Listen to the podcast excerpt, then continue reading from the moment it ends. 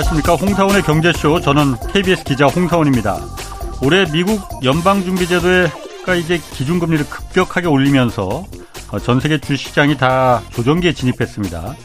어, 외국 주식에 투자하는 이른바 개미, 서학 개미들 이 손실도 컸는데 그래도 여전히 미국 주식 투자 관심 있는 분들 매우 많습니다. 그래서 오늘 경제쇼에서는 어, 미국 주식 투자가 왜 가능성 있는 건지 또 투자할 때 어떤 산업 분야 이 주목해야 할지 좀 집중적으로 분석해 보겠습니다. 자, 홍사원의 경제쇼 출발하겠습니다. 대한민국 경제 오디션 내가 경제스타 K 여러분 경제가 어려워서 힘드시죠? 그래서 준비했습니다.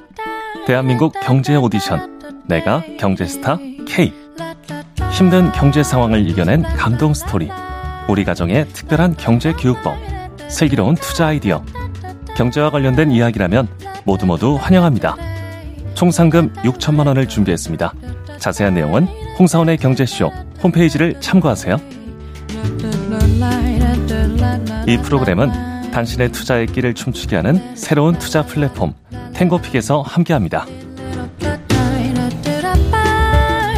네, 지금 들으신 대로 총 상금 6천만 원 걸린 대한민국 경제 오디션 내가 경제스타 K 12월 9일까지 사연 계속 받고 있습니다. 대상 한 명에게 2천만 원, 최우상 4명에게 500만 원, 또 월장원 40명에게 50만 원씩 상금 주어집니다.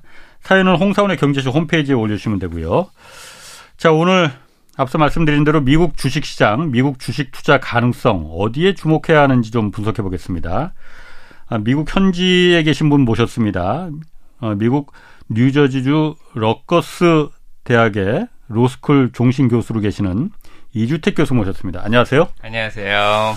자, 오늘 미국 주식 투자 좀 얘기를 할 건데 로스쿨 교수란 말이에요, 이 교수님. 네. 로스쿨 교수는 법대 교수인데 왜 주식 투자 전문가가 되셨는지 어떻게 되신 거예요? 어, 일단은 법대 교수가 어. 경제학이나 금융 쪽을 네. 모른다고 생각하시면 안 될 것 같고요. 일단 어. 법학은 예. 사회 전반을 네, 예. 규제를 하기 때문에 예.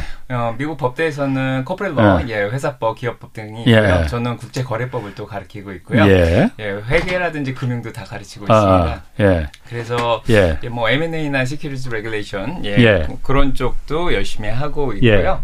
예. 그렇기 때문에 이제 제가 주식시장에 자연스럽게 음. 음. 예, 관심을 기울일 수밖에 없고 경제 예. 상황에 대해서도 자연스럽게 기울, 기울 일 수밖에 없고 아.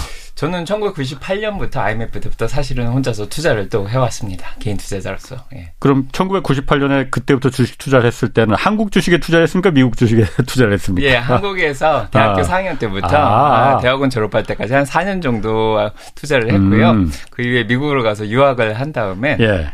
어, 레몬 브라더스 사태 때부터 또 미국 주식에 몸을 담아서 그렇군요. 한 14년 정도 투자를 음, 해왔습니다. 그런 백그라운드가 계셨구나. 저희가 오늘 모신 이유가 음, 음. 최근에 내신 책이 이제 음. 다시 오는 기회에 미국 주식이 답이다 이 책을 쓰신 거잖아요. 네. 거기서 보니까는 어, 이 미국 주식 왜냐하면 관심 있는 분들 많거든요. 왜냐하면 한국 주식이 한국 자본시장이 워낙 좀 아, 어 떻게 말해야 될까 상식적이지 못한 부분 좀 있습니다. 네. 그래서 상, 그래서 미국 주식으로다가 이제 서학김이라는 얘기도 그래서 나왔었고 또 수익률도 또 상대적으로 좋았었고 그래서 좀 오늘 모셨는데 이거부터 좀 묻겠습니다. 미국 주식이 왜 답입니까? 아. 일단은 지금 상황 자체가 예. 예, 미국 주식, 미국 경기가 가장 좋은 그런 상황이고요. 예. 예 거기에다가 지금 환율이 굉장히 높고 예. 예 달러 가치가 굉장히 올라가고 있고 예. 전 세계적으로 상대적으로 보면 미국 경기가 가장 좋은 그런 상황이고요. 예, 지금 앞으로 어 10년 정도를 이끌 만한 기업들이 미국에서 예, 지난 10년처럼 계속해서 나오지 않을까 또 그런 어. 생각도 가지고 있고요. 그리고 전 세계 우량 기업, 예, 대기업 중에 한 80% 이상이 시장이 예. 미국 기업이라는 것도 맞고요. 예. 거기에다가 예. 미국 기업들은 전문 CEO가 또 운영을 하고 있습니다. 예. 그래서 상대적으로 어떤 정치적이라든지 지정학적 그런 위험도 조금 덜 하고요. 예. 네, 여러모로 미국 주식이 음. 장점이 많이 있습니다. 그럼 다시 오는 기회라고 했어요. 미국 주식이 왜 다시 옵니까? 그러니까 지금 아, 그 어쨌든 앞으로 조만간 미국 경기도 굉장히 침체에 들어갈 것이다 이런 전망도 많거든요. 지금. 근데 왜 다시 오는 기회라고 하셨나? 예, 침체가 오기 때문에 다시 기회가 올 수도 있고요. 예. 2020년 코로나가 터진 이후로 예. 그때부터 미국 경기가 굉장히 주식시장이 굉장히 좋다가 예. 2021년까지 좋았는데 올해 들어서 이제 금리 인상이 음. 있고 대체제표 축소도 있고 예. 예. 연준의 긴축적인 뭐 그런 어 태도도 있었고 예. 그리고 여러모로 해서 음. 어 아무래도 미국이 지금 예, GDP도 1분기, 2분기에 좀 마이너스로 그렇죠. 돌아섰었고요. 예. 그래서 여러모로 주식시장이 굉장히 안 좋은 상황입니다. 예. 자 이런 음. 상황 속에서 개별 기업이 굉장히 잘 하고 있는 기업들도 많은데 예. 시장이 굉장히 안 좋기 때문에 매크로적으로 너무 영향을 많이 받는 것 같아요. 아. 그래서 지금 주식시장이 많이 떨어져 있는 지금 상황이 예. 오히려 기회가 되지 않을까 아. 생각을 합니다. 예. 지금 그러니까 많이 떨어져 있으니까 흔히 말하는 바이더딥 이렇게 떨어져 있을 때 사야 그 그게 기회가 될 수 있다 이 얘기시구나. 예, 맞습니다. 그렇군요. 얼마 전까지 S&P 예. 500이 한 3,600선까지 떨어졌었는데요. 예. 그 지지선이 지난번 6월 달에도 좀 그 정도 선까지 내려갔었고 예. 이번에도 그 정도까지 바닥을 치고 좀 올라오는 상황이기 때문에 예. 아무래도 그쪽에 한 20, S&P 500이 마이너스 26% 정도가 예. 좋은 지지선을 형성시켜 주고 있지 않나 그런 생각도 좀 들고요. 예. 그다음에 내년에 경기 침체가 온다는 음. 거에 대해서는 음, 제레미 시걸 같이 유펜 교수님은 내년에 경기 침체가 안 올 수도 있다. 뭐 20, 30% 주식시장이 올라갈 수 있다. 이런 얘기도 하고 있고 예. 또 어떤 많은 네. 사람들은 또 침체가 온다고 뭐 블룸버그 같은 데서는 100% 침체가 온다 이렇게 얘기도 하는데 예. 사실은 연준이 기존에 5% 정도까지 기준금리를 올렸을 때 음. 경기 침체가 올 수 있는 확률이 굉장히 높습니다. 예. 근데 이번에 또 이제 다음 음. 주 정도면 CPI 물가 지수가 나오는데 예. 물가가 조금 떨어지고 예. 그리고 연준의 지나친 긴축으로 인해서 침체가 올 가능성이 있으면 연준 위원들도 조금 완화적으로 피봇을 네. 할수 아. 있지 않을까 그런 생각을 또좀 아. 하고요. 금리를 5%까지 안 올릴 수도 있다 이거죠. 네, 올해 네. 4.5%까지 음. 올렸다가 예, 2018년처럼 올렸다가 2019년에 다 이제 한 10개월 정도 안 예. 올렸었거든요. 아. 그래서 그런 것처럼 연준도 좀 음. 기다리면서 좀 보는 예, 그런 태도를 취할 수도 있습니다. 음. 예. 그 책에서 보니까 그 투자자 입장에서 아, 미국 주식 중에서도 이 4차 산업혁명 어, 이게 새로운 기회다 이렇게 강조를 하셨어요. 4차 산업혁명. 저도 사실 4차 산업혁명은 굉장히 좀 동의는 돼요. 왜 특히 그러니까 4차 산업혁명에 주목해야 되고 여기 투자를 하는 게 답이다라고 보시는 거예요?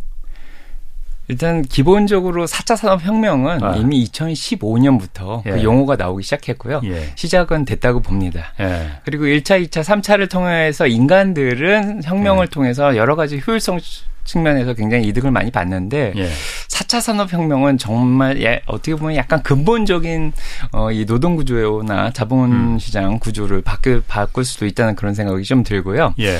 그래서 2015년부터 시작된 이 4차 산업혁명이 벌써 예. 7년이 되었고 네. 2020년은 코로나로 인해서 조금 더 가속화가 됐다는 그런 생각도 하고 있고요. 예. 그런 것들이 한 2025년 정도 한 10년 정도 지나면은 좀 더 이제 무르익고 사실 지금 빅테크 기업들처럼 수익을 음. 사실은 4차 산업혁명을 이끌면서도 수익을 내고 있는 기업들이 굉장히 많이 나오고 있습니다. 예.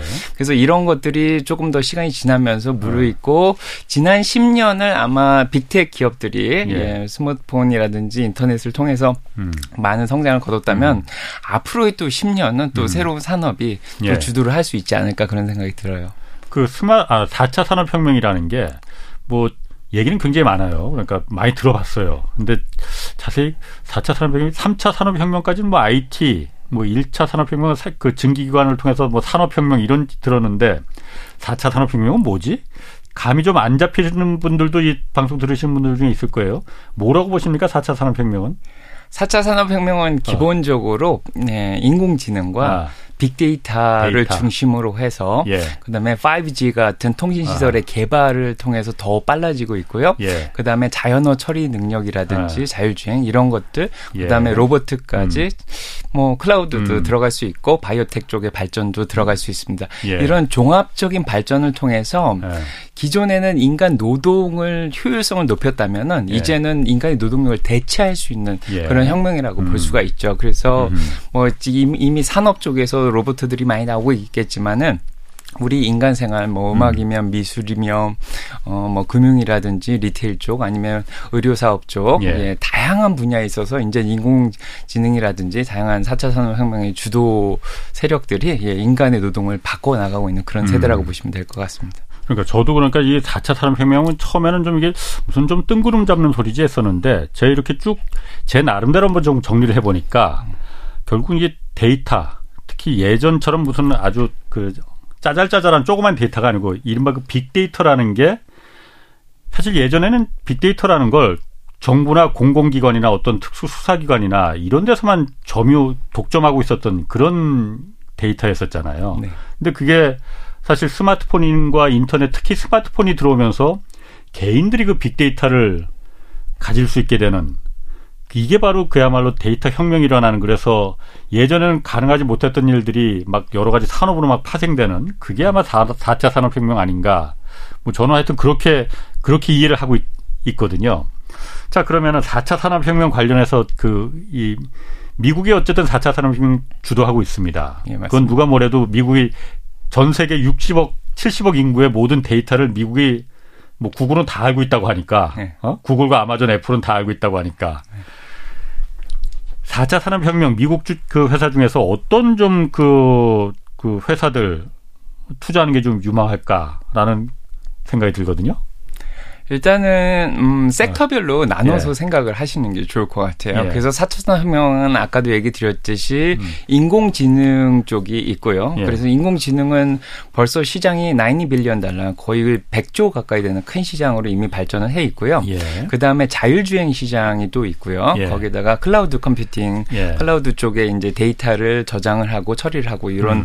분야도 있고 거기에다가 뭐 메타버스라든지 증강 현실이라든지 음. 이런 그런 분야도 있고요. 예. 그다음에 바이오텍 도 있고 항공 우주 산업까지 예. 굉장히 다양한 분야에 걸쳐져 있는데요. 아. 각 분야별로 아. 그 경쟁에서 가장 우위에 지금 예. 서 있는 그런 기업들이 좋다고 생각을 합니다. 어, 그 중에서도 인공지능 그 사실 그게 화두잖아요, 다. 인공지능. 어, 원래 그 이 교수님이 인공지능에 이렇게 또 관심이 많으시다고 제가 얘기를 들었어요. 인공지능 뭐 그, 그 연구하고 그런 계기가 있었습니까, 딱히? 어, 저는 2015년에 네. 보스턴에 살았는데요. 예. 보스턴에 MIT도 있고 하버드도 있고, 예. 어, 서부에는 실리콘 밸리가 있다면은, 예. 네, 동부에는 보스턴에 128이 있습니다. 그래서 도로가 95번 도로가 어. 남쪽에서 북쪽으로 나 있는데, 예. 보스턴을 돌아가는 도로가 128이라고 128번 도로가 있어요. 예, 예. 그 주위에 다양한 이 벤처 기업들이라든지 어. 기술 테크 쪽 예, 기업들이 많이 몰려 있습니다. 삼성도 거기 있고요. 오라클도 있고. 그래서 거기에서 이제 많은 과학자들과 그다음에 기술자들과 이제 예. 예, 대화도 많이 나누고 예, 박사님들 교수님들이죠. 예, 예, 그분들과 같이 생활을 했고요. 예. 그러면서 이제 새로운 기술들이 이제 등장하는 것들을 많이 경험을 했는데 예. 자, 2019년에 이제 제가 이쪽 기술 IT 쪽에 좀 연구를 하다 보니까 음. 인공지능의 피해가 나오기 시작했습니다. 피해? 예, 그래서 예. 법적인 분야에서 인공지능을 예. 사람이 프로그램을 넣는 건데 예. 넣다 보니까 사람의 이 가치관이 인공지능에 섞여서 들어가기 시작했어요. 음. 그래서 어, 뭐 백인들을 우선시한다든가 아, 예, 젊은 예. 사람들을 우선시한다든가 아. 니면 음. 미국 사람들을 더 우선시한다든가 이런 가치관이 들어가면서 차별이 나타나기 시작했습니다. 아, 인공지능에도 어, 그렇겠네요. 그래서, 그래서 제가 패러다임을 좀 연구를 했는데 네 가지 분야로 분야로 연구를 했는데 예. 첫 번째는 인공지능이 주는 혜택을 저희가 항상 생각을 해왔지 않습니까? 예.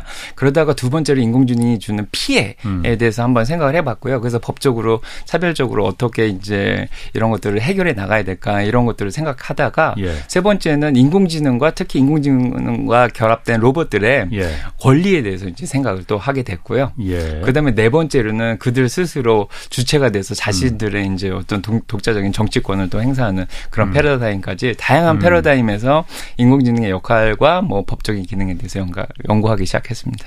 아, 그 인공지능의 그 사람의 가치관이 거기 주입된다는 거는 어, 정말 흥미롭네요. 그, 그럴 것 같아요. 네. 이거 어쨌든 인공지능을 지금 인공지능도 어쨌든 사람이 네. 사람이 뭐 스스로 그 인공지능이 스스로 터득하는 것도 있지만 초기에는 어쨌든 사람이 입력을 해줘야 되는 거잖아요. 맞습니다. 그런데 거기 그런 백인에 대한 우월성, 예. 그래서 뭐 그 미국에 대한 그 우월성 이런 부분을 예. 가치관이 자연스럽게 거기 녹아 들어갈 수밖에 없더라 이거죠. 예, 맞습니다. 어, 그, 어, 그, 정말 그 그럴 듯하네. 예. 중국도 인공지능에 있어서 굉장히 그렇죠. 앞서가고 있는데 예. 아마도 중국적인 또 사상이 예. 인공지능에 투입되게 되면은 예. 미국적인 가치관하고 충돌할 가능성이 굉장히 높습니다. 그렇겠네요. 예. 그러면은 지금 어쨌든 투자자 입장에서 그 좀 팁을 드리기 위해서 오신 거잖아요.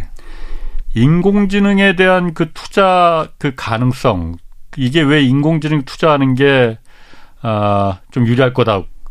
어, 어떻게 보십니까, 그거는? 지금 저희는 투자자이기 때문에 네. 숫자를 보고 이제 네. 얘기를 해야 되는데 네. 지금 인공지능 시장이 90 billion 아까도 아, 말씀드렸지만 예. 거의 100조 원 가까이 증가했고요. 예. 앞으로 매년 네, CAGR라 그러는데 compound annual growth rate이라 그러는데 이게 38%씩 증가할 것으로 예상되고 있습니다. 그래서 지금 텐베거가 될 종목들을 만약에 찾으면은 매년 26%씩 수익을 내면 10년이면 10배가 되거든요. 텐베거라는 거는 10배 수입이 되는 예, 10배 수익이 되는 피터린 린치가 한 얘기인데 예. 그게 10년에 10배를 만들려면 매년 26%씩 수익을 내서 복리 효과를 거둬야 됩니다. 예. 근데 인공지능은 성장이 지금 매출 성장률이 38%씩 증가를 하고 있어요. 어. 그래서 연구기관에 나온 결과인데 그래서 이런 것들을 생각할 때 앞으로 텐베거가 될 수 있는 종목은 아마 인공지능 쪽에서 나오지 않을까 그런 생각을 하고 있죠. 예를 들면 어떤 기업들이 좀 그렇게 텐베거 10배 수익을 고수익을 낼 수 있는 어, 일단은 제가 어. 드린 거는 유효 시장이고요. 예. 시장 규모 자체가 산업 예. 분야가 그렇게 확대돼서 아. 나간다는 아. 얘기고요. 근데 그 안에 지금 인공지능을 이끌고 있는 기업들은 지금 마이크로소프트가 가장 우위에 있는 있고요. 아. 그다음에 2위는 IBM, 그다음에 예. 저희 삼성도 거기에 들어가 있고요. 예. 그다음에 구글도 들어가 있습니다. 아. 예. 우리가 흔히 생각하면은 예. 인공지능 하면은 그 이세돌과 그 바둑 한 판 둬서 완승을 거둔 알파고 예. 그것부터 떠올리게 되거든요. 예. 그때 인공지능이 무섭구나 하는 걸 저뿐만이 아니고 많은 사람들이 다 깨달았을 것 같아요. 예. 그럼 구글이 가장 앞서 있는 게 아니고 마이크로소프트가 가장 인공지능에 대해서 어 올라가 있는 건가요? 지금 제가 드린 순위는 예. 특허를 낸 숫자로 음. 이제 얘기를 드리는데 마이크로소프트가 예. 지금 만 개 이상으로 예. 네, 특허를 가장 많이 내고 있습니다. 아 마이크로소프트가 의외로 인공지능에 대해서 굉장히 많이 집중을 하는 거군요. 예, 이미 클라우드 서비스 쪽에서 예. 2위를 달리고 있고요. 아마존의 아. AWS도 있긴 한데 예. 예, 그쪽에서 인공지능을 같이 결합해서 예. 예. 많은 발전을 이뤄 나가고 있습니다. 그 인공지능 하면은 음. 사실 미국뿐만이 아니고 인공지능이라는 게 사실은 어떻게 보면 데이터를 얼마나 많은 사람들의 데이터를 모아서 그걸 갖다 입력해 주느냐 이게 그 관건이 될 거잖아요. 네. 그러다 보니까 미국뿐만 아니라 중국도 사실 인공지능 굉장히 앞서 있다고 했거든요. 네. 미국과 중국 어 앞으로 인공지능 싸움이 될 것 같은데 그게 어, 장밋빛 미래가 될지 아니면 흙빛 미래가 될지 그건 모르겠습니다. 사실 아까 말씀하시던 그런 피해도 지금 나타나고 있다고 하니까 미국과 중국의 인공지능 그, 이, 그 경쟁은 어떻게 보십니까? 나중에 누가 승자가 될까요? 지금 인공지능 쪽에서는 어. 확실히 미국이 가장 앞서 나가고 있고요. 예. 북아메리카 예. 쪽이 가장 앞서 나가고 있고 예. 그 뒤로 한국과 일본과 예. 중국도 따라가고 있는 그런 예. 상황입니다. 예. 그래서 이를 견제하기 위해서 당연히 음. 제가 미국에서는 이번에 반도체를 규제하기 시작하면서 아주 고성능 반도체를 그렇죠. 중국에 수출을 못하게 한 어. 하면서 특히 인공지능을 군사적으로 사용하지 못하게 지금 막고 있는 편입니다.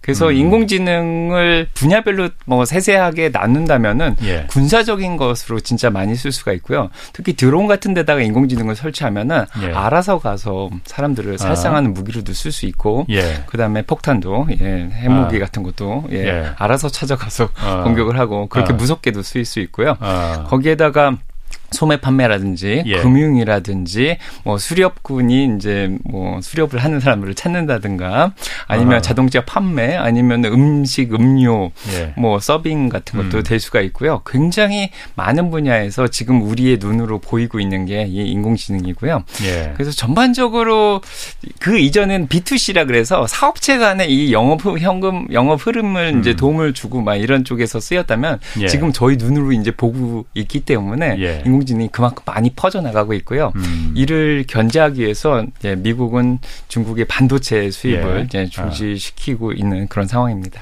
그럼 4차 산업혁명에서 첫 번째 그야말로 그 이 교수님이 주목하는 부분은 인공지능 부분이고 맞습니다.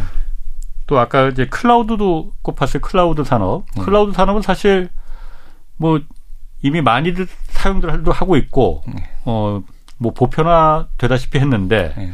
이것도 앞으로도 그렇게 가능성이 높습니까? 예, 맞습니다. 그래도 저희가 가치주나 배당주도 많이 투자를 하면서 안정적으로 예. 수익을 내고 싶어 하긴 하지만 예.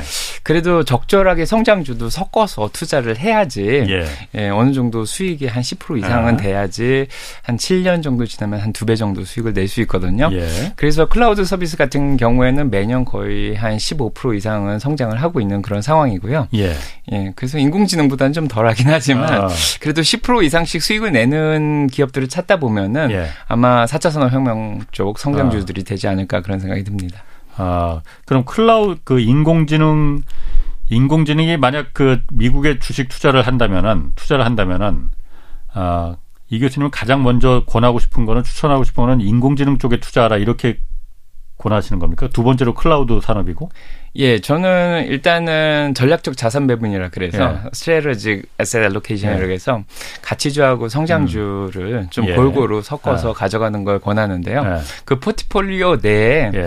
어, 인공지능과 클라우드와 예. 로봇과 증강현실과 네, 뭐 바이오텍이라든지 이런 것들을 좀 적절하게 섞어서 반도체까지 넣어가지고 가져가면은 나중에 10년 정도 있다가 은퇴하실 분들이 있다면은 크게 도움이 되지 않을까 싶습니다.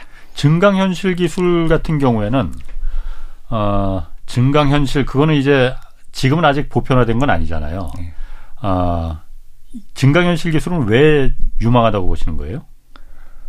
증강현실이라는 게요. 예. 가상현실과는 틀리게 예. 저희가 있는 이 현실이 음.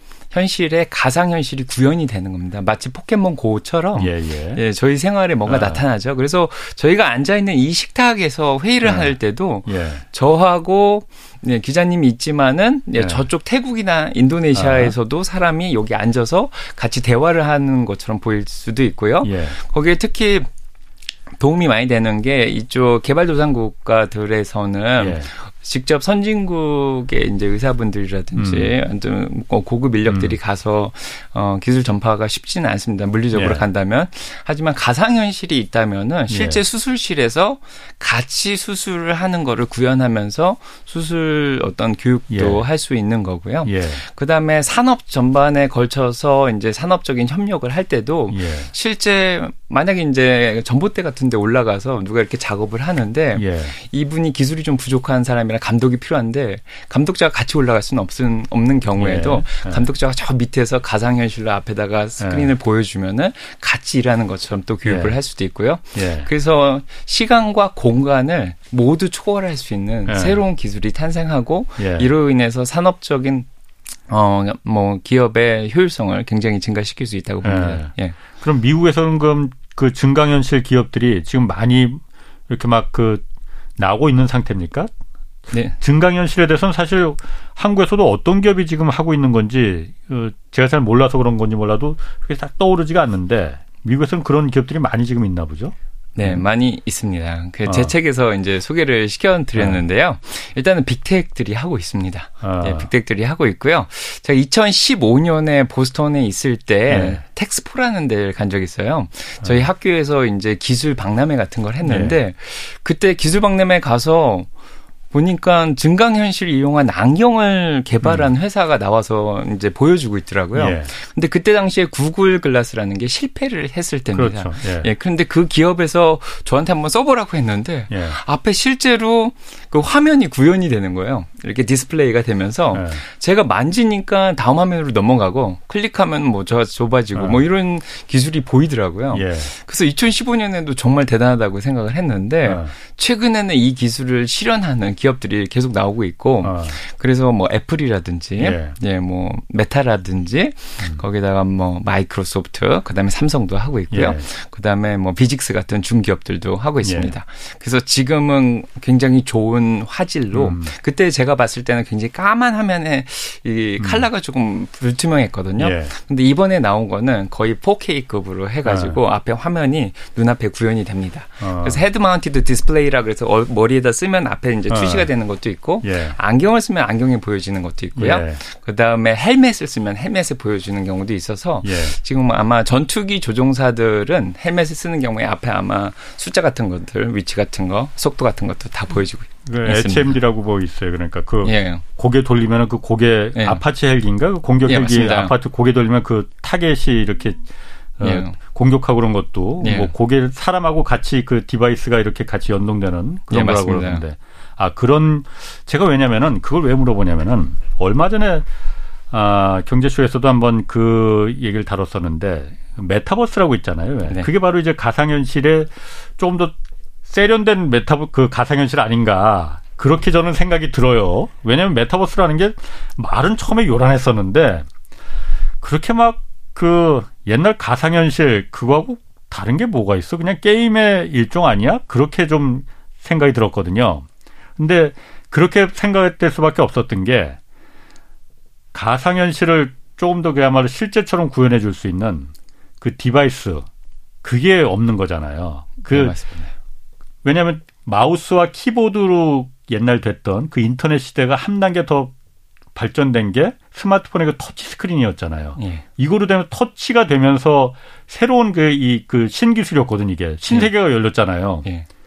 근데 이거로는 메타버스가 사실 그 표현이 구현이 잘 안 되는 것 같아요. 예. 뭔가 이거를 갖다 뛰어넘을 수 있는 그 다음에 어떤 device가 개발되면은 메타버스가 폭발적으로 늘어날 거다, 보편화될 거다 이런 얘기를 하더라고요. 예. 바로 그런 걸 지금 말씀하시는 거죠? 네, 맞습니다. 그러니까 기존에는 어떤 벽이 있으면 지금도 예. 벽에다가 투시를 한 다음에 예. 벽을 만져서 터치를 해서 다음 예. 화면으로 넘어갈 수 있게 하거든요. 예. 근데 지금은 벽이나 화면이 필요 없이 예. 공중에다가 디스플레이가 되니까 눈앞에 한 30cm 앞에다가 구현이 되고 그게 보이면서 이걸 손으로 움직이면서 예. 네, 다음 화면으로 넘어가고 아니면 이렇게 오른쪽에 안경테를 만지면은 뭐 예. 화면이 뭐 바뀌고 아. 뭐 이런 식으로 되니까요. 아. 그래서 메타버스 세계는 어떻게 보면 현실 세계와는 약간 동떨어진 게임 세계라고 볼 수 있는데 예. 어 저는 증강과 메타버스를 조금 구분을 하는 편이에요. 아, 그래요? 예, 아. 산업적으로 보면은. 아. 그래서 메타 페이스북 같은 경우에는 예. 호라이즌 월드를 형성을 시켜가지고 아니면 로블록스 같이 그 예. 세계로 들어가서 아. 그 안에서 게임을 하듯이 이제 아. 하는 건데 그게 컴퓨터 화면이 될 수도 있고요. 그렇죠. 아니면 안경이 될 수도 있고 아. 뭐 다양한 쪽으로 그쪽으로 음. 진입이 가능한데 증강현실은 현실 세계와 예, 그 메타버스 세계 음. 합쳐지는 조금 더 고급적인 음. 좀 advanced된 아, 아. 그런 세계라고 볼 수 있죠. 예. 어. 그러니까 그 포켓몬고를 생각하면 될것 그렇죠, 같아요. 그렇죠, 맞습니다. 그러니까. 홀로그램이 옆에 아, 나타나는 거죠. 예. 아, 홀로그램이 그러니까 예. 호, 포켓몬 같은 경우에는 그냥 어. 스마트폰에서 예. 이걸 갖다 현실과 이렇게 카메라로 비추면은 예. 어, 가상의 그 포켓몬이 거기 이제 떠서 예. 그걸 갖다 이제 그 접목하는 그 현실과 스마트폰이 연동되는 예. 그렇게 볼 수 있었던 거잖아요. 그러니까 스마트폰으로 보는 대신에 네. 이게 안경으로 보는 겁니다. 안경으로. 아, 그게 아, 그래서 증강현실로. 이제 스마트폰에 나오는 대신에 예. 벽이나 예. 그냥 공중에 이제 뜨게 되는 거죠. 예. 그러면 아. 거기에서 이제 누를 수도 있고 대화도 예. 할수 있고 이제 여기 이제 소리가 이제 또 들어가게 됩니다. 아. 그래서 일단은 여러 가지 이 기술들을 볼 때 그걸 구현해낸 결과만 보는 게 아니라 여러 통로를 통해서 그게 정보가 들어가는 통로가 있고요. 안경이든 스마트폰이든 예. 뭐 소리든 말이든 뭐 손으로 쓰든 음. 타입을 하든 정보가 들어가는 게 있고요. 그거를 예. 처리해 주는 게 있고 그걸 또 구현하는 그런 기술들이 있습니다. 예. 이거와 관련된 다양한 회사들이 지금 음. 존재하고 있는 거죠. 음. 그럼 앞으로 이 메타버스 아까 증강현실하고 메타버스는 약간 좀 다르다고 생각하신다고 하셨잖아요. 예. 어, 메타버스는 어, 어떻습니까? 그 앞으로 진짜 가능성이 있는 겁니까? 왜 가능성이 있다고 있다면 왜 가능성이 있다고 보시는 건지?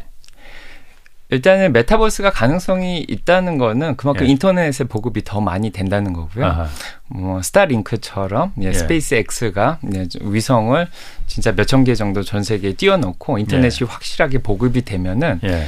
어 저쪽에 어디 섬에 사는 예, 폴리네시안 음. 같은 음. 태평양 섬에 사는 원주민들도 예. 그 메타버스 세계 안으로 이제 들어오게 되고 예.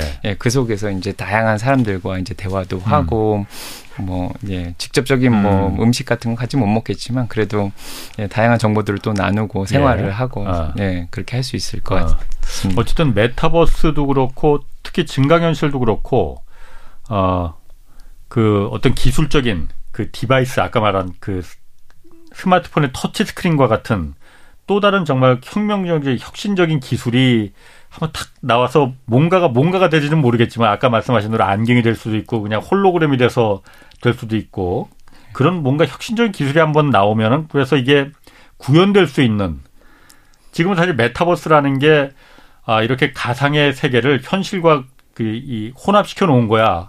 말은 하지만은 사실 딱 와닿지 않거든요. 예. 그게 어떻게 가능해? 근데 그게 그 device가 기술이 없기 때문에 지금 그런 거잖아요. 그런데 그 기술이 뭔가 개발되면은 막 폭발적으로 늘어날 거다라는 부분이고 그 부분에 그럼 우리가 그 투자를 할 때 그런 부분을 지금 하고 있는 데가 어디냐 이걸 좀 주목해서 봐야 예, 빅텍과 비직스 같은 회사가 음. 이미 구현을 하고 있습니다. 예. 아. 예. 그 안경 같은 거는 멀미나지 않아요, 그러면은? 한번 써보셨다면서, 그. 아니, 지금 산업 분야에서는 네. 많이 쓰고 있더라고요. 이렇게 어. 창고나 물류센터 같은 데 가면은 네. 이 안경을 쓰면요. 어. 옛날에는 이제 일을 할 때두 네. 손을 다 써야 되지 않습니까? 예, 물류센터 예. 같은 데서는. 근데 예. 안경을 끼고 있으면은 안경을 한번 딱 보여주면은 예. 바코드가 스캔이 되면서 예. 이 상자 안에는 뭐가 있고, 네, 뭐 어떤 어디로 보내야 되고 이런 정보들이 눈앞에 딱 보여지니까 어. 그것들을 보면서 이제 어. 일을 하면서 굉장히 간편하게 어. 할수 있죠. 그래요? 아까 전봇대 어. 얘기도 드렸는데 네. 전봇대에 올라가서도 네. 실제로 이제 두 손을 가지고 전기 작업 같은 걸 해야 되는데 네. 앞에 화면이 보여주면서 매뉴얼 같은 걸 실제로 이제 구현을 하면서 하는데 예. 보통은 양쪽 다 끼지 않고요. 예. 한쪽으로만 이렇게 구현이 되더라고요. 예. 그래서 한쪽 눈은 그대로 있고 예. 약간 좀 익숙해지는데 좀 시간이 걸리긴 하는데 예. 산업 분야에서 지금 많이 쓰이고 있습니다. 그럼 아까 그 또 로봇 산업도 얘기하셨잖아요. 로봇 산업은 어떻습니까? 얼마 전에도 테슬라에서의 자동차 회사인데 요즘 다, 자동차 회사가 로봇 그 이 접목시키는 유행인 것 같아요. 현대 자동차도 그렇고 테슬라도 옵티머스라는 그 로봇 선보였었잖아요. 약간 좀 어설프긴 하던데 어, 로봇 산업은 어떻습니까? 이게 인공지능과도 결합이 될 것 같은데 그 전망은 아직은 로봇 산업은 좀 작습니다. 아직은 예. 한 4빌리언 달러 정도 전 세계 유효 시장이 그래서 예. 한 60조 정도 예. 예 정도 아 6조 정도 되는데 예. 자 그래서 지금 로봇은 어 굉장히 오랫동안 개발이 되어 왔는데 예. 일본 같은 데서 굉장히 많이 개발을 했어요. 예. 근데 지금 2세대 로봇이 이제 나오기 시작했는데 예. 로봇의 움직임이 중요한 게 아니라 로봇 내 머릿속에 뇌를 집어 넣어 주는 예. 작용이 필요한데 예. 그게 인공지능으로 가능해지고 있습니다. 예. 그래서 어 테슬라 같은 경우에는 음. 이게 자동차의 모습을 하고 있어도 그게 로봇이거든요, 사실은. 예, 예. 그래서 옛날 전격 제트 작전 같은 네, 그런 예. 고스트라이더 그런 거 아. 보면은 알아서 이렇게 뭐 움직이고 말도 아. 하고 그렇게 하지 않습니까? 그게 예. 인공지능 머리를 넣어주면은 예. 예, 그 어, 상황에 맞춰서 이제 모든 움직임과 생각을 하게 되는데 예. 그래서 인공지능이 결정도 해주고 자동화 예. 기능도 해주고 앞으로 예측도 해주고 예. 이런 다양한 기능들을 해주게 되면서 로봇들이 점점 터미네이터 수준으로 발전을 해 나가고 있는 거죠. 예. 그래서 이제 걸어서 그러니까 자율주행차처럼 자기가 원하는 곳으로 가고 네. 앞에 장애물이 있으면 돌아서도 가고 예. 그다음에 상자를 옮겨야 되면 옮기는 그런 상황도 오고 있습니다. 예. 그래서 기본적으로 지금 UNDP 이제 개발 기구의 이제 대표로 있는 소피아라는 로봇가 있습니다. 그래서 음. 소피아라는 로봇은 세계 최초로 시민권을 획득한 그 예. 로봇인데 지금 국제 기구의 대표로 활동을 하고 있습니다. 어. 예, 그만큼 대화가 가능하고요. 예. 예 그래서 이런 로봇들이 두뇌를 가지고 움직이기 시작하면은 예. 그, 어, 굉장히 뭐 크, 커다란 예, 예. 뭐 산업 효과를 예, 예, 거둘 수 있다고 생각을 하는데 자 기본적으로는 저희가 눈에는 안 보이지만 산업 로봇이 굉장히 많이 발전한 상황입니다. 예. 그래서 전 세계적으로 산업 로봇들이 나와서 어 어, 인간이 할 수 없는 뭐 네. 뜨거운 물체를 옮긴다든가 무거운 네. 물체를 옮긴다든가 이런 것들은 거의 다 대체를 하고 있고요. 예. 요즘은 코봇이라 그래서 함코 그러니까 함께 아. 일한다는 아, 거죠. 코봇이라 코봇. 그래서 아, 예. 자 옆에서 이제 이렇게 뭔가를 만들면 예. 옆에서 뭐 물체 재료 아. 같은 거를 옮겨다가 바로 옆에다 갖다 주고 예, 예. 예, 이런 식으로 음. 또 하고 뭐 커피도 만들고 그렇지 않습니까? 그래서 그런 로봇들도 요즘 많이 개발되고 있는 상황이고 그다음에 테슬라가 개발하는 옵티머스 같은 거는 휴머노이드라 그래서 드디어 이제 가장 궁극의 아. 로봇 모습을 가지게 되는 거죠. 아. 예. 지능을 거기다 탑재시키려는 게 목적이죠, 테슬라는. 네, 그렇습니다. 그래서 테슬라의 목적은 대량 생산을 통해서 예. 대량의 그러니까 인간 노동을 대체해서 예. 차를 만들거나 이럴 예. 때 도움을 주려고 하는 거죠. 아. 예. 그러면은 그 교수님이 보시기에 테슬라가 어쨌든 전기차 회사잖아요. 자동차 만드는 회사잖아요. 예. 그런 데서 로봇을 만든다고 하면은 어 그 그러니까 투자자 입장에서 테슬라의 투자자 입장에서는 테슬라가 로봇을 만드는 게 어, 투자에 도움이 된, 되는 겁니까 안 되는 겁니까? 저는 도움이 된다고 생각하는데요. 네. 음, 자동차는 계속해서 예. 그 시장이 확대되고 있습니다. 전기차 시장은. 예. 미국도 전기차 시장은 5% 정도 달성을 했고요. 아. 중국도 한 16% 정도 되고 있고, 예. 그 다음에 유럽도 그한10% 정도 넘어갔습니다. 음. 그래서 그 기존의 내연기관 차랑 경쟁을 해서 전기차가 지금 계속해서 그 시장을 넓혀가고 있기 때문에 예, 예. 테슬라가 계속해서 매년 거의 40%에서 한 60, 70%까지 매출 성장을 어. 이뤄내고 있는 그런 상황인데 음. 이게 2025년 정도 되면 또 예. 경쟁자들이 나타나기 때문에 예. 아마 한계가 있을 수도 있습니다. 그래서 예. 내연기관차가 거의 다 없어지고 유효 시장이 전기차가 뭐 확대될 만큼 확대된 다음에는 예. 그 다음 단계로 또 예, 매출을 늘릴 수 있는 산업이 예. 필요한 거죠. 예. 근데 테슬라가 사실은 시작한 게 2004년에 시작했고 공식적으로 전기차가 나온 건 2006년부터 나왔습니다. 예. 그게 벌써 16년 전의 그렇죠. 얘기인데 예. 지금부터 로봇이라든지 뭐뭐 예. 뭐 자율주행이라든지 뭐 스페이스X 같이 뭐 이런 것들을 계속해서 발전시키지 않으면 2025년에는 결국엔 경쟁에서 도태될 수밖에 없습니다. 음. 수요도 줄어들게 되고 물론 새로운 자동차도 계속 나와야겠죠. 근데 근데 네. 뭔가 새로운 것들을 음. 새로운 상품을 계속해서 개발해 나가는 게 테슬라한테는 예. 앞으로의 10년, 20년을 또 보장할 수 있지 않을까. 음. 네, 그런 생각이 듭니다. 그럼 이 교수님 보시기에는 테, 그 테슬라 왜냐면 일론 머스크가 워낙 좀 괴짜라서 뭐 엉뚱한 일도 많이 벌이잖아요. 또 음. 그리고 어, 좀 상식적이지 못한 사회적으로 반사회적인 행동도 좀 있긴 있어요. 보면은 그 테슬라라는 기업 분 왜냐하면 테슬라로 지금 손해를 본 분들 많이 있습니다. 사실 예, 예. 앞으로 그, 그 미국 주식하면 테슬라가 가장 테슬라 애플이잖아요. 예. 테슬라는 그 가능성이 어떻습니까?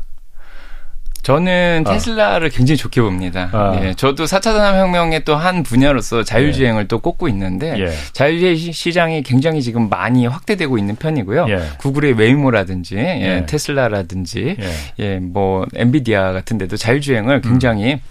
열심히 발전시키고 있는데요.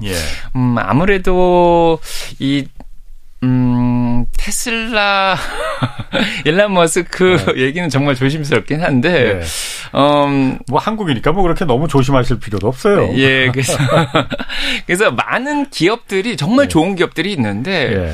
그 기업들은 좋습니다. 펀더멘털은 너무 좋은데, 음.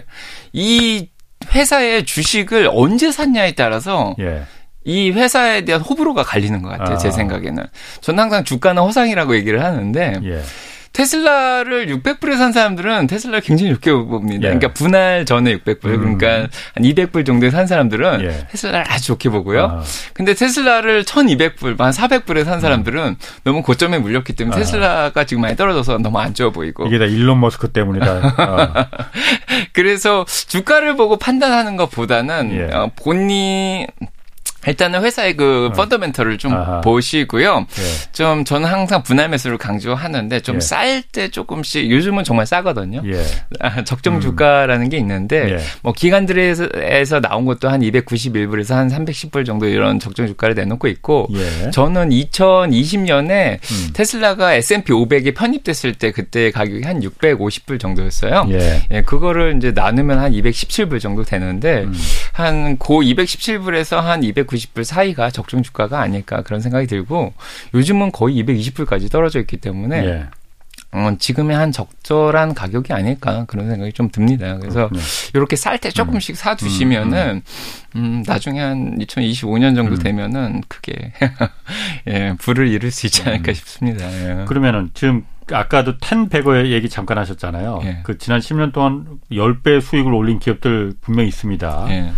뭐 테슬라도 그 중에 하나이고 예, 뭐 애플도 그렇고 마이크로소프트, 구글 뭐 다 이런 이른바 빅테크 기업들이 텐베거라는 그 별명을 별칭을 얻고 있잖아요. 이 기업들이 텐베거가 될 수 있었던 그 요건이라고 요건이 교수님 보시기엔 있었습니까 그러면은? 왜냐하면 예. 그걸 봐야만이 앞으로 어떤 게 텐베거가 될 수가 있겠구나라고 또 볼 수 있는 걸 거 아니에요. 예. 어떤 요건이 이 기업들을 텐백으로 만들었습니까? 예, 제가 생각하는 텐베거의 예. 요건은 예. 기본적으로 기술적인 우위에 있어야 된다고 생각이 음. 그래서 지난 10년간 미국의 어 기업들이 이끌고 네. 이제 미국의 시총에서 10위 안에 들어갈 기업들은 IT 쪽이 많이 있습니다. 기술 분야 쪽에 빅테크들이 예. 많고 뭐 애플, 아마존, 마이크로소프트, 예, 넷플릭스 이런 것들이 있죠. 예. 그래서 이 기업들을 가만히 분석을 해보면은 예. 그 산업 분야에서 1등을 차지할 수 있는 최고의 네. 기술력을 가지고 있고요. 예. 그만큼 특허도 굉장히 많이 가지고 있고요. 예. 네. 그래서 경쟁적인 우위에 좀 있는 기업들이 예, 예. 텐베거가 있을 가능성이 많고요. 예. 물론 예, 새롭게 등장하는 성장 음. 기업들이 예, 음. 그렇게 될 가능성이 더 높습니다. 그럼 앞으로 그 또 다른 텐베거가 왜냐하면 이 기업들이 앞으로도 또 텐베거가 될 그, 그럴 가능성도 있는 거예요, 그러면은? 어, 기존의 텐베거 기업들이 10배 수익을 낸 기업들이 또다시 10배 수익을 가져다 줄 가능성도 있습니까, 일단? 예, 저는 그렇게 보고 있는데요. 아. 어, 기본적으로 각 회사에서 R&D 비용으로 쓰고 있는 것들, 예. 그 다음에 그 R&D를 어디에 쓰고 있는가, 예. 이것들을 좀 봐야 될 것 같아요. 예. 그래서 이미 좀 약간 사양 쪽으로 접어들고 있는 그런 산업에서 R&D를 많이 해도 텐베거 될 가능성은 없지만, 예. 제가 지금까지 말씀드린 그 4차 산업혁명에 아. 있어서 예, R&D에 계속해서 투자를 하고 있는 기업들은 예. 앞으로의 경쟁에서도 음. 예, 지지 않을 거라는 생각이 좀 들고요. 예. 당연히 스마트폰 시대가 어느 정도 이제 지나가고 있고 예. 스마트폰 시대에서 영화 속에서나 가능한 그러니까 사실은 이 스마트폰도 영화 속에서나 가능했던 그런 것이었거든요. 옛날에 보면. 예. 예. 음. 근데 지금 나오는 영화들에서 앞으로의 10년을 봤을 때 어. 그 옛날에 마이너리티 리포트에서 아, 이렇게 예, 예. 이제 화면을 움직이고 어, 이런 것들, 예, 네. 그다음에 뭐 하늘을 날아다니는 예. 자동차 뭐 이런 것들 그런 것들이 지금 나오고 있거든요. 실제로 예. 만들어지고 있고 그래서 예. 그런 예 새로운 시대를 이끌 만한 예. 저희의 상상력이 현실화되는 그런 기업들이 있는데 그런 기업들이 아마 스마트폰에서 스마트 카로 음. 아니면 스마트 카에서 wearable device 이런 네. 증강현실이라든지 아니면은 뭔가 다른 이제 새로운 형태의 음. 그런 것들이 앞으로 ten bagger를 이끌어갈 수 있지 않을까 싶고요. 네. 기본적으로 지금 수익을 못 내는 기업들은 아직은 좀 힘들지만 음. 그래도 지금 수익을 내고 있는 big tech은 기본적으로 잘 할 수 있을 것 같고요. 예. 어, 애플이라든지 마이크로소프트, 구글, 아마존 이런 기업들은 계속해서 이 4차 산업혁명에 투자를 하고 있습니다. 예. 그래서 음. 앞으로도 될 가능성이 굉장히 음. 높다고 생각을 하고요. 음. 그 다음에 지금 중기업이나 소기업 중에서도 예. 앞으로 발전할 수 있는 기업들이 어. 많이 있습니다. 뭐 예를 들면 인투이티브 서지컬처럼 어, 이 로봇 서저 처리를 하는 회사들도 있습니다. 예. 예. 지금 수익을 굉장히 많이 내고 예. 있고요. 지금 뭐 지금은 좀 이자율이 많이 올라가는 음. 시기라서 조금 주춤하긴 하지만 앞으로도 계속해서 그 음. 시장은 증가할 것으로 보고 있습니다. 예. 그럼 교수님 보시기에 그 텐베거를 고를 때 그 아 저 기업은 텐베거가 될 가능성이 높다 이렇게 판단하는 그 요건 중에 하나가 아까 말씀드린 R&D 비용을 어떻게 쓰고 있느냐, 예. 얼마나 쓰고 있느냐 이게 큰그 판단 조건이라고 보시는 거예요? 예, 기본적으로 top-down approach로 네. 그 산업 분야가 계속 확장해 나갈 거냐. 예. 유효 시장이 늘어나고 아, 있냐. 예. 거기에서 R&D를 그 분야에서 계속 쓰고 있냐. 예. 이런 것들을 보면서 종목을 음. 골라 나가야겠죠. R&D 비용을 얼, 어떻게 얼마나 쓰고 있느냐. 예. 그 기업이. 예. 지금 현재는 별 볼일 없다 하더라도 예, 지금 페이스북이 메타를 어. 이름을 바꾸면서 메타버스 쪽으로 예. 지금 굉장히 투자를 많이 그렇죠. 하고 있는데 수익을 못 내고 있지 않습니까? 예, 예. 그리고 거기에 대해서 의심을 품고 있는 사람들이 굉장히 많습니다. 예. 그래서 투자자들이 많이 빠져나온 상황이고요. 어. 근데 이 메타버스 세계가 정말 페이스북을 기초로 해서 2025년, 2026년에 넘어가면서 어떻게 산업이 변화될지는 음. 지금 섣불리 판단하기는 쉽지 아, 않습니다. 그렇지. 예. 예. 그래서 페이스북이 이름도 메타로 그냥 그렇게 바꿀 정도로 네. 저게 우리가 갈 길이다라고 드라이브를 건 거잖아요. 네, 조금 빨랐습니다. 조금 빨랐나요? 자, 그럼 지금까지 이제 4차 산업혁명, 주로 이제 성장주를 미국의 성장주 중심으로 좀 봤단 말이에요. 어, 미국 전통적인 가치주, 아, 배당주, 어, 그러니까 가치주죠. 이것도 이쪽도 이 교수님 많이 투자를 하십니까? 예, 저는 전략적 자산 네. 배분을 하고 있기 때문에 아. 일단은 안전 자산과 위험 자산을 잘 나누고 있고요. 예. 네, 그 다음에 위험 자산인 주식 중에서도 예. 성장적 가치주를 잘 나눠 놓고 있고요. 예. 그 다음에 뭐 제가 기본적으로는 네, 헬스케어 쪽에 멀크라든지 파이자 같은 것도 들고 가고 예. 있고, 그 다음에 필수 소비재인 코스코라든지 예. 월맛 이런 것도 또 좋게 보고 있습니다. 음. 예. 그러면 지금까지 뭐 개인적인 얘기를 물어봐서 좀 그렇긴 하지만 이 교수님이 투자한 것 중에서 이런 좀 아까 4차 산업 이 도안이면 뭐 어, 그야말로 한 번 터지면 크게 터지는 이쪽 그 성장주하고 음. 아까 말씀하시는 그 전통적인 뭐 바이오 산업이나 이런 음. 그 가치 이 배당을 주로 그 목적으로 하는 어느 쪽이 더 좀 좋았습니까? 저는 지난 14년간 미국에서 네. 투자하면서 특히 퇴직연금을 가지고 운영을 하면서 예. 미국에는 401k가 있으니까요. 자기가 직접 운영을 해야 되는데요. 예. 저는 S&P 500을 추종하는 기업들을 기본적으로 예. 아, 네. S&P 500을 추종하는 뮤추얼 예. 펀드를 좀 기본적으로 음. 가져갔기 때문에 예, 예. 가치주 성장주를 거의 비슷하게 아. 가져오고 있는 편이고요. 예, 예. 거기는 좀 안정적으로 좀 예. 운영을 하고 있고요. 한 100% 중에 85%가 거기 들어가 있다면 한 15%는 제가 따로 생활비를 빼서 모아가지고 좀 적극적으로 성장주에 투자를 하고 있습니다. 아. 그래서 4차 산업혁명 위주로 좀 많이 가져가고 있고요. 자, 미국 주식 뭐 어쨌든 그 전문가시지만은 그래서 저희가 좀 오늘 초대했지만은 한국 주식 시장은 좀 어떻게 보십니까? 한국 주식은 요즘 투자를 하세요, 안 하세요? 일단 기 교수님은. 아, 아 저 미국에 아. 산 지가 20년이 됐고, 예. 예. 한국의 계좌를 지금 가지고 있지는 않습니다. 아. 예, 그래서 그래도 지금 반도체 투자를 하고 있기 때문에 예. 저는 엔비디아를 많이 가져가고 있는데, 예. 그래도 반도체 쪽에 관심을 가지다 보니까 마이크론 테크놀로지하고 삼성하고 예. 하이닉스는 계속 지켜보고 있는 편입니다. 아. 예. 한국 주 한국 주시장은 좀 어떻게 보십니까? 그러면은?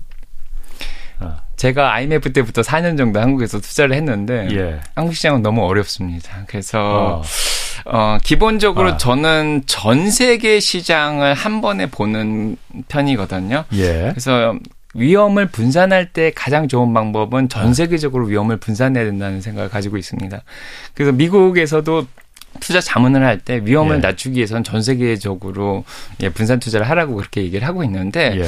참 미국의 우량주가 한 80개 정도 모여 있다고 아. 생각이 들면은 한국에는 어 전 세계 100기 안에 100위 안에 들어가는 기업이 삼성이 한 26위 정도 하고 있고 예. 많이 있지는 않습니다. 예. 그래서 일단은 한국하고 미국 이렇게 나누기보다는 좀 이렇게 우량주 위주로 본다 그러면은 음. 한국에서는 투자할 기업이 일단 삼성이나 뭐 현대차 음. 정도 이 정도로 좋게 보고 있고요. 예. 네, 그다음에 대부분은 이제 미국이 좀 모여 있는 편입니다. 한국 주식이 어렵다는 거는 어, 그 왜 어려운 거예요? 그게 어렵다는 의미가 뭔지.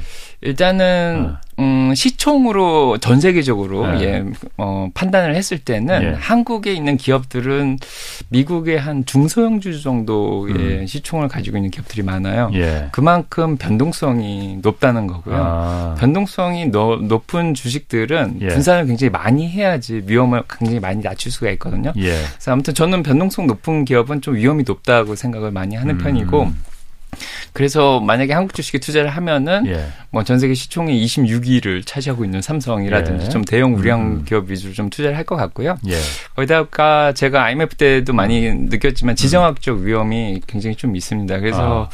어, 뭐, 북한에서 미사일을 쏘면 주가가 떨어지고, 아. 옛날에도 예. 그랬습니다. 아. 좀 이렇게 정치적인 아. 좀 혼란이 있을 때도 주가가 좀 많이 아. 떨어지고, 그 다음에 또 환율 위험도 있고 하니까 아. 환율이 좀 많이 올라가면은 외국 자본들이 또 주식을 빼는 경향도 있고, 예. 그래서 이런 것들을 음. 고만하면은 굉장히 적극적으로, 예, 좀 열심히 운영을 해야지 아. 수익을 낼 수 있지 않을까 그렇군요. 그런 생각이 듭니다. 흔히 왜 Korean risk 뭐 Korean discount 하면은 뭐 지정학적인 북한이 바로 이쪽에 있으니까 저기는 어떻게 될지 몰라. 이게 어 뭐 그것도 분명히 리스크는 리스크, 리스크입니다. 디스카운트고 그런데 그 리스크하고 예, 한국 자본시장 뭐 더 잘 아시겠지만은 여러 가지 정말 아까 뭐 처음에도 말씀드렸지만은 어, 비상식적인, 어, 이거 또 어떻게 21세기 대명천지에 이런 자본시장법이 한국에서는 유지가 되나? 라는 부분들 굉장히 많거든요. 저도 이제 경제쇼를 진행하면서 보면서 그런 부분이 많이 보이거든요.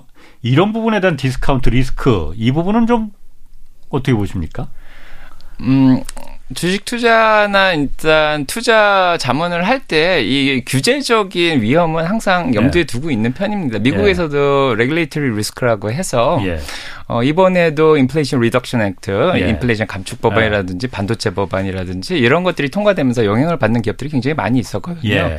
그래서 한국에서도 어떻게 보면 규제적인 위험은. 감안을 하고 투자를 해야 되지 않을까 싶습니다. 예. 알겠습니다.